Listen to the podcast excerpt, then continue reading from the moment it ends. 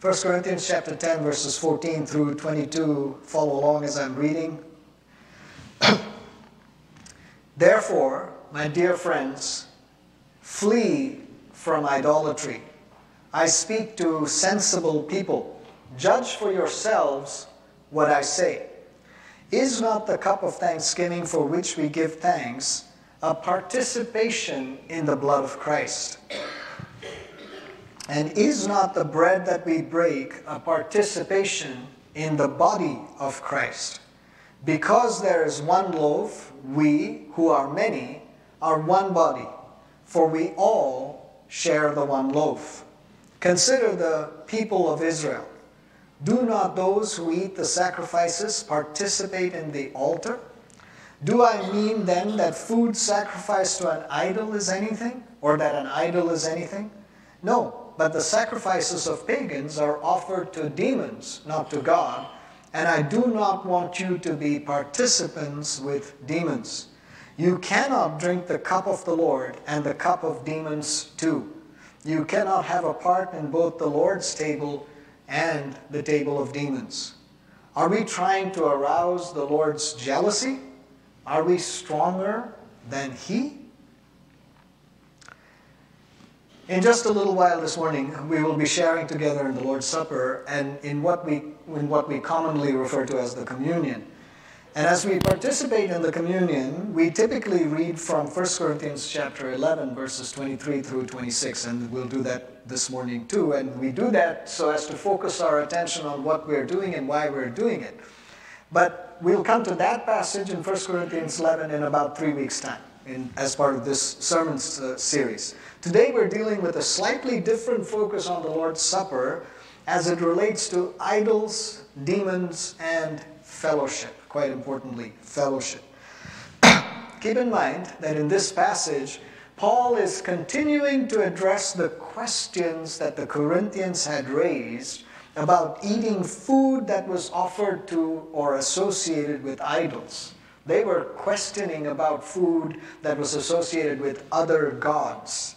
And in chapter 8, Paul starts into this topic and he starts to talk about uh, how to deal with this, and he talks about the fact that these idols are no no gods at all. These other gods are no gods at all. They don't mean anything. And the fact that you would you would be in the presence of an idol, it has no power over you. It has no control. And he's starting to make these references in chapter eight. And he's making it clear it's, it isn't about the food. It's not about the meat that you eat. It's about what they thought they knew. The Corinthians thought that they had this knowledge and they were puffed up with this knowledge. And so Paul is saying to them, it's not about your knowledge as such, it's about knowing the Lord in your heart. It is always about the heart. What mattered was how the Corinthians would deal with one another and particularly with the weaker brother or sister for the sake of conscience. So he says, if your brother is offended by you eating this meat, then don't eat it. Not because the meat has something or the idol has something. The idols are nothing. But he says, for the sake of your brother, for the sake of your sister, don't eat it.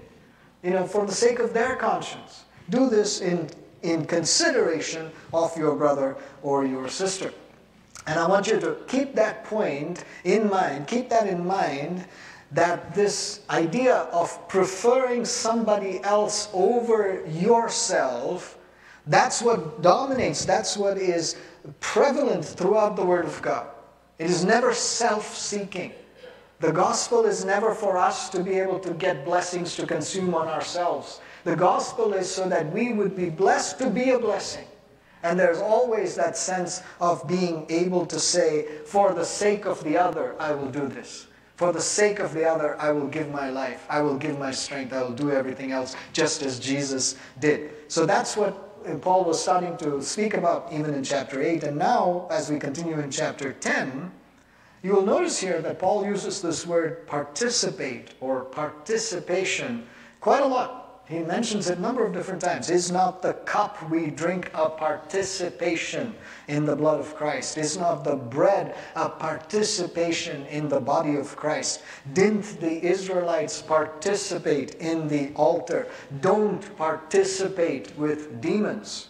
So he's using that word multiple times in these, these just these few verses. And in each one of these instances, Paul is using a Greek word, koinonia, which is commonly translated as fellowship. So you may have even heard that word, koinonia. In fact, you'll hear that word repeated often, you'll see organizations even that have that, that name, the koinonia, and, uh, and you'll see that. But it is, and it's often translated or, or commonly translated as fellowship. So if you want to think of these verses, it's is not the cup we drink and the drink uh, a cup we drink and the bread we break a koinonia, a fellowship with Christ Himself. Is not the participation in a cultic meal or a temple ritual before an idol a fellowship with the associated demons? So he's pointing out that when you say that you're doing this action, when you're taking this, this action, when you're involved in this activity, you are having fellowship with one or the other. He's pointing out that when we associate what we are influenced by, we, that is going to determine whether we are fellowshipping with God or we're fellowshipping with demons. And we don't think of it that way. We don't associate it like that all the time. But that is the warning that Paul is giving to the Corinthians. Therefore, do not associate with, do not have fellowship with, do not participate with demons. That's his warning. And he goes a little further in this warning at the end of this passage in verse 22, where he says, Are we trying to arouse the Lord's jealousy? Are we stronger than he? And you read that and you think of it and you say, Why is God jealous? What does that mean? Why would the word use, why would that word be used there? And you've got to remember that this is not human jealousy. This is not envy. God is not saying, Oh, you're going after other gods. I feel so jealous. That's not his point. He's not, he's not feeling anything about the other God. Those go- other gods, those demons, they are powerless before him. What he is jealous for, his intense desire, is to preserve the purity, the truth, and the glory that is God's alone and is now shared with each one of us. So he says, I am I have this intense desire that that which I have given you in these ways, this truth, this power, this purity, this, this glory that I've given you, would be preserved. I'm jealous for that. I want to see that kept pure before me. I do not want you to corrupt it. In fact, in Deuteronomy chapter 4, verses 23 through 24, God says this to the children of Israel. He says, So Watch yourselves that you do not forget the covenant of the Lord your God, which he made with you, and make for yourselves a graven image in the form of anything against which the Lord your God has commanded you. Be true to the Lord, walk in his ways, obey his commands, and don't go after all these other things, and don't make graven images or idols of things that are against the Lord. For the Lord your God is a consuming fire, a jealous God.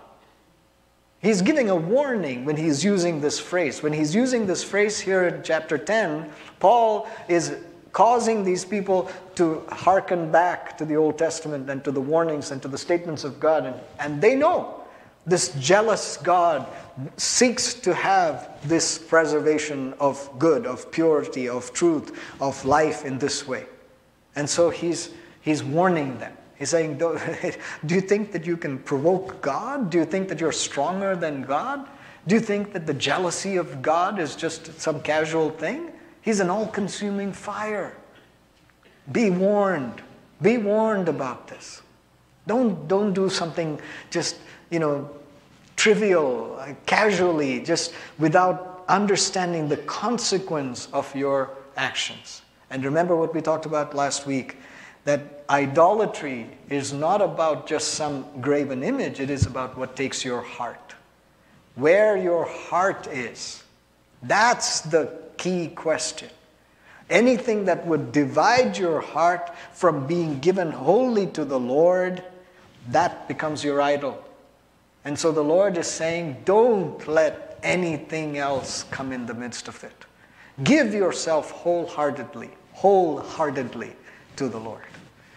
Now, in making the references to the Lord's Supper, to the bread and to the cup, Paul is leading every believer to realize, he's prompting us to realize that when we participate in communion, we are in fact communing with Christ. We are sharing in the fellowship of Christ. We are saying, Lord, I am joining with you. I am spending time with you. This is not just a, another ritual. We're not just practicing a ritual. We're saying when we come together in this way and we partake of the cup and we partake of the bread, we are partaking, we are participating, we are communing, we are fellowshipping with Jesus. This is an awesome thing. And the Bible is pointing out we are fellowshipping with one another. We are joining with our brothers and our sisters. By participating in the table, we are making that connection to one another. We are communing with one another. We're saying, I choose to be in fellowship with you, my brother. I choose to be in fellowship with you, my sister. I choose to align with you. That's what I do when I come and participate in this Lord's table.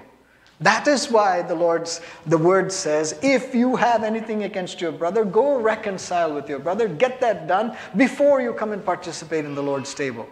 It's not a casual thing. That is why the Bible says, don't participate unworthily.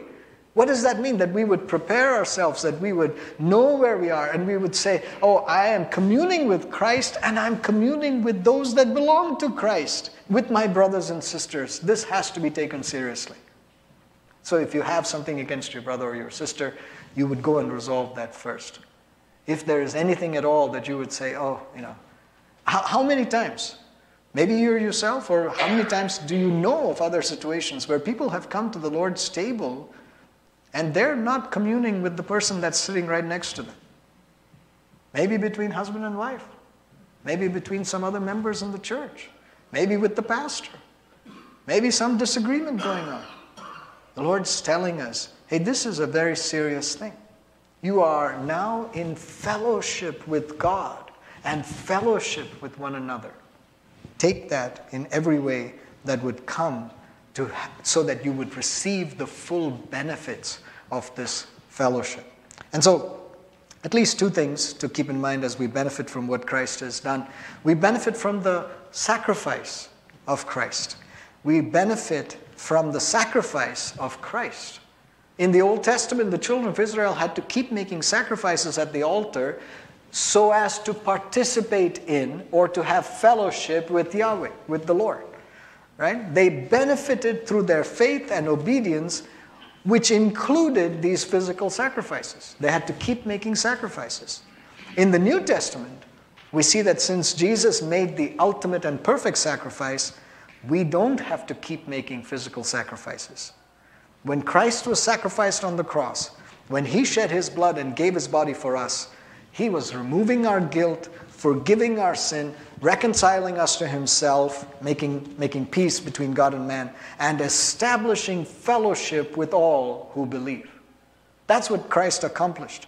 And so we also benefit through our faith and our obedience of regularly participating in communion.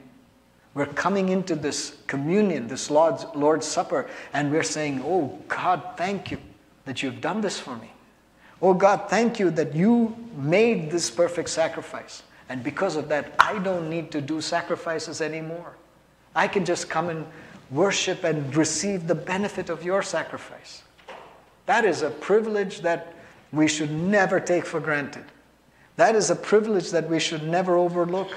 That is a joy and a privilege that we want to share with somebody else. And we want to say, look, I am experiencing this. I'm experiencing this wonderful benefit of the fact that the Lord Jesus has given his life for me, and because of his sacrifice, I can participate in this Lord's table. Come, come and join me. Come and come and accept and receive and be reconciled to the Lord so that you can also come and participate.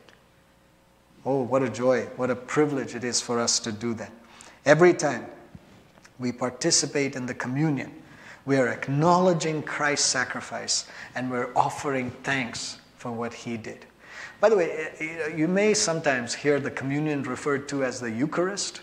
Have you ever heard that? If you know, you know, especially in you know, sort of more liturgical churches and so on, they will refer to it as the Eucharist. The Eucharist is just a, a Greek word. It comes from the Greek word Eucharistia, which means thanksgiving. It just means to give thanks. The idea is that when we come to the Lord's table, we would give thanks for what He has done. Right? And as I mentioned before, it's good that in the month of November we're, we're going through this portion of Scripture because every single time we do this, we should give thanks. Give thanks without ceasing. Give thanks that the Lord has done this. Give thanks that He has redeemed us and called us to Himself. We can never cease to be grateful for what the Lord has done. With a heart overflowing with thanks, we give ourselves to the Lord who gave Himself entirely for us. We give ourselves to the Lord who already gave everything for us. And we say, Oh, thank you, God. Thank you, God. How could we stop saying thanks? And so then, participating, the next thing, the next benefit as such that comes to us, is that participating in the Lord's table keeps us from participating in the table of demons. It's a mutually exclusive condition. If we are participating in the Lord's table, it should keep us from participating in the table of demons. That's what Paul is pointing out. If we truly understand the Lord's sacrifice and what he has done for us, we will not give ourselves to anything or anyone else. If we truly understand what the Lord has done, if we truly understand the value of what we've got, if you know that you have a treasure in your hand, you won't throw it away. Right? Right now it's what 1.6 billion for the Powerball lottery ticket. If you have that winning ticket in your hand, you're not going to say, This is just a piece of paper. Right? When you know the value of what you have, you will not throw it away. When you know the worth and the value of what the Lord has done, then you will say, If I am participating in the Lord's table, I will not, I cannot participate anywhere else. The exclusivity of Christianity is not because we are trying to be exclusive, it's because there's no other option. If you follow the Lord, if you live for Him, if you say, This is the truth, this is the way, this is the life, there's no other option. You can't say, This is the truth, the way, the life, and there's something else. You have to say, If this is the truth, this is the way, this is the life, there can't be anything else. I'm not trying to be discriminatory against anything else. There just can't be anything else. So Paul is saying if you're participating in the Lord's table, you cannot participate in the table of demons. That should be a caution to us, but also a way for us to self assess. And we say, what is it that I'm participating in? Is every action that I take, is everything that I do, is everything that I say, is every, every part of how I live my life is it showing that I participate, I fellowship, I am in communion with Jesus Himself? That's the question. That is what we have to ask ourselves. Because when we participate in the Lord's table with undivided heart, when we're not idolaters, when we partake in the table of the Lord because we love the Lord, because we delight in the Lord, because we trust in the Lord, because we fellowship with the Lord, we will be nourished and satisfied by the Lord. We will receive all that we need. All things will be added to us. We will be content. We'll say, Oh, what a joy it is. What a privilege it is. It's not this little piece of bread or not the cup that is going to nourish me, but as I participate and I acknowledge what the Lord is doing, oh, He will nourish me and fill me, and He will deliver me, and He will give me the peace of mind that I need, and He will give me the joy that I need that will be my strength, and He will give me the healing that I need to carry and to this purpose of God and to run this race with strength. He will do it. That's the promise of the Lord. When that happens, everything and everyone else all lose their attraction and their power over us. We won't have time, energy, or resources to expend on anything other than God and the things of God.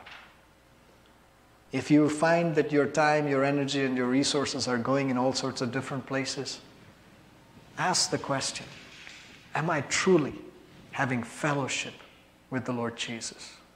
In my leisure time, in my downtime, in my time when I'm depressed, anxious, when I'm ener- energetic, when I'm enthusiastic, when I'm up, anytime, am I continuing to have fellowship with the Lord Jesus.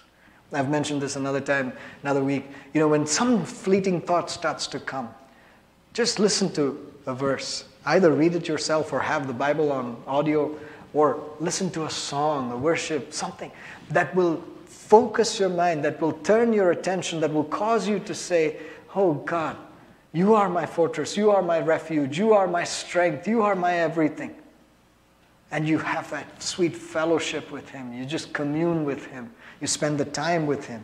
You meditate on the things of the Lord. And so that brings us to this point of application that we get a chance to live out this morning. We respond and apply to the Word of God that we're hearing by coming to the Lord's table.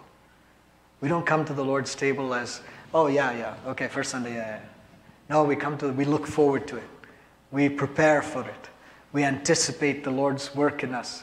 And we come with, with that kind of faith that when we participate in the Lord's table, we will participate in fellowship with Him and with our brothers and our sisters. Oh, don't you want the whole place to be filled? Don't you want us to run out so that we say, oh, we have too many people, we have, we have to prepare more? Don't you want many more people outside who don't know the Lord to come and experience this? That should be our excitement. That should be our joy when we come together for the breaking of bread and the sharing of the cup to say, Oh Lord God, I come to your table. When the Lord said, As long as you do this, as often as you do this, do this in remembrance of me, that is not a, just a, a throwaway thing. Right? Oh, yeah, yeah. No, this has such deep meaning, such deep purpose that we would participate in the Lord's table with such preparation, with such joy, and that we would seek to be in fellowship. This morning, as we close the message itself, I want to remind you that the fellowship is with Christ and with others. How are we building the fellowship with Christ? How are we building the fellowship with others? Are you seeking out your brother and your sister? Are you praying for them? Are you eager to be in fellowship with them in person or maybe online, but in some way in which you can connect with that person? Not just that you see them from a distance, not just that you wave to them and you say, Hi, how are you? and off you go. Uh, do that, do that. But do more. Do more. Seek to be in fellowship with, the, with Christ and seek to be in fellowship with your brother and sister. Seek them out. Find out what is going on with them. What could you do to be of blessing to them? How could you be mutually encouraging to one another? What can you do so that the power of God will be manifest? When we do this, when we apply the Word of God by coming to the Lord's table in these ways, oh, I, I assure you, every single time we participate in the Lord's table, it will just build us up. It will cause us to move forward. It will bring the blessing of God. It will usher in the presence of God. That's what we want. That's what we want. And that every month as we do it, every year as we keep doing it, 33 more years, whatever period of time the Lord ordains for us, oh, let the blessing of the Lord come. Let the blessing of the Lord come as we participate in the Lord's table. Heavenly Father, Lord, even now as we prepare our hearts to participate in your table, to be led and guided by the Holy Spirit, Come, Lord, prepare us from the inside out. We don't want to casually participate. We want to participate with great meaning, with great reverence, with great commitment, with great preparation, so that we will say, Oh Lord God, I am so grateful, so grateful that you have called me your own, and I can now share, have fellowship with you. Thank you, Lord. Thank you, Lord Jesus. thank you. Thank you that you have instituted this, that you have said, do this. And we, Lord, are eager to keep doing it until you return or you call us home. So we pray and we anticipate, we look forward to what we're going to participate in even now with great joy. We ask this in Jesus' name. Amen.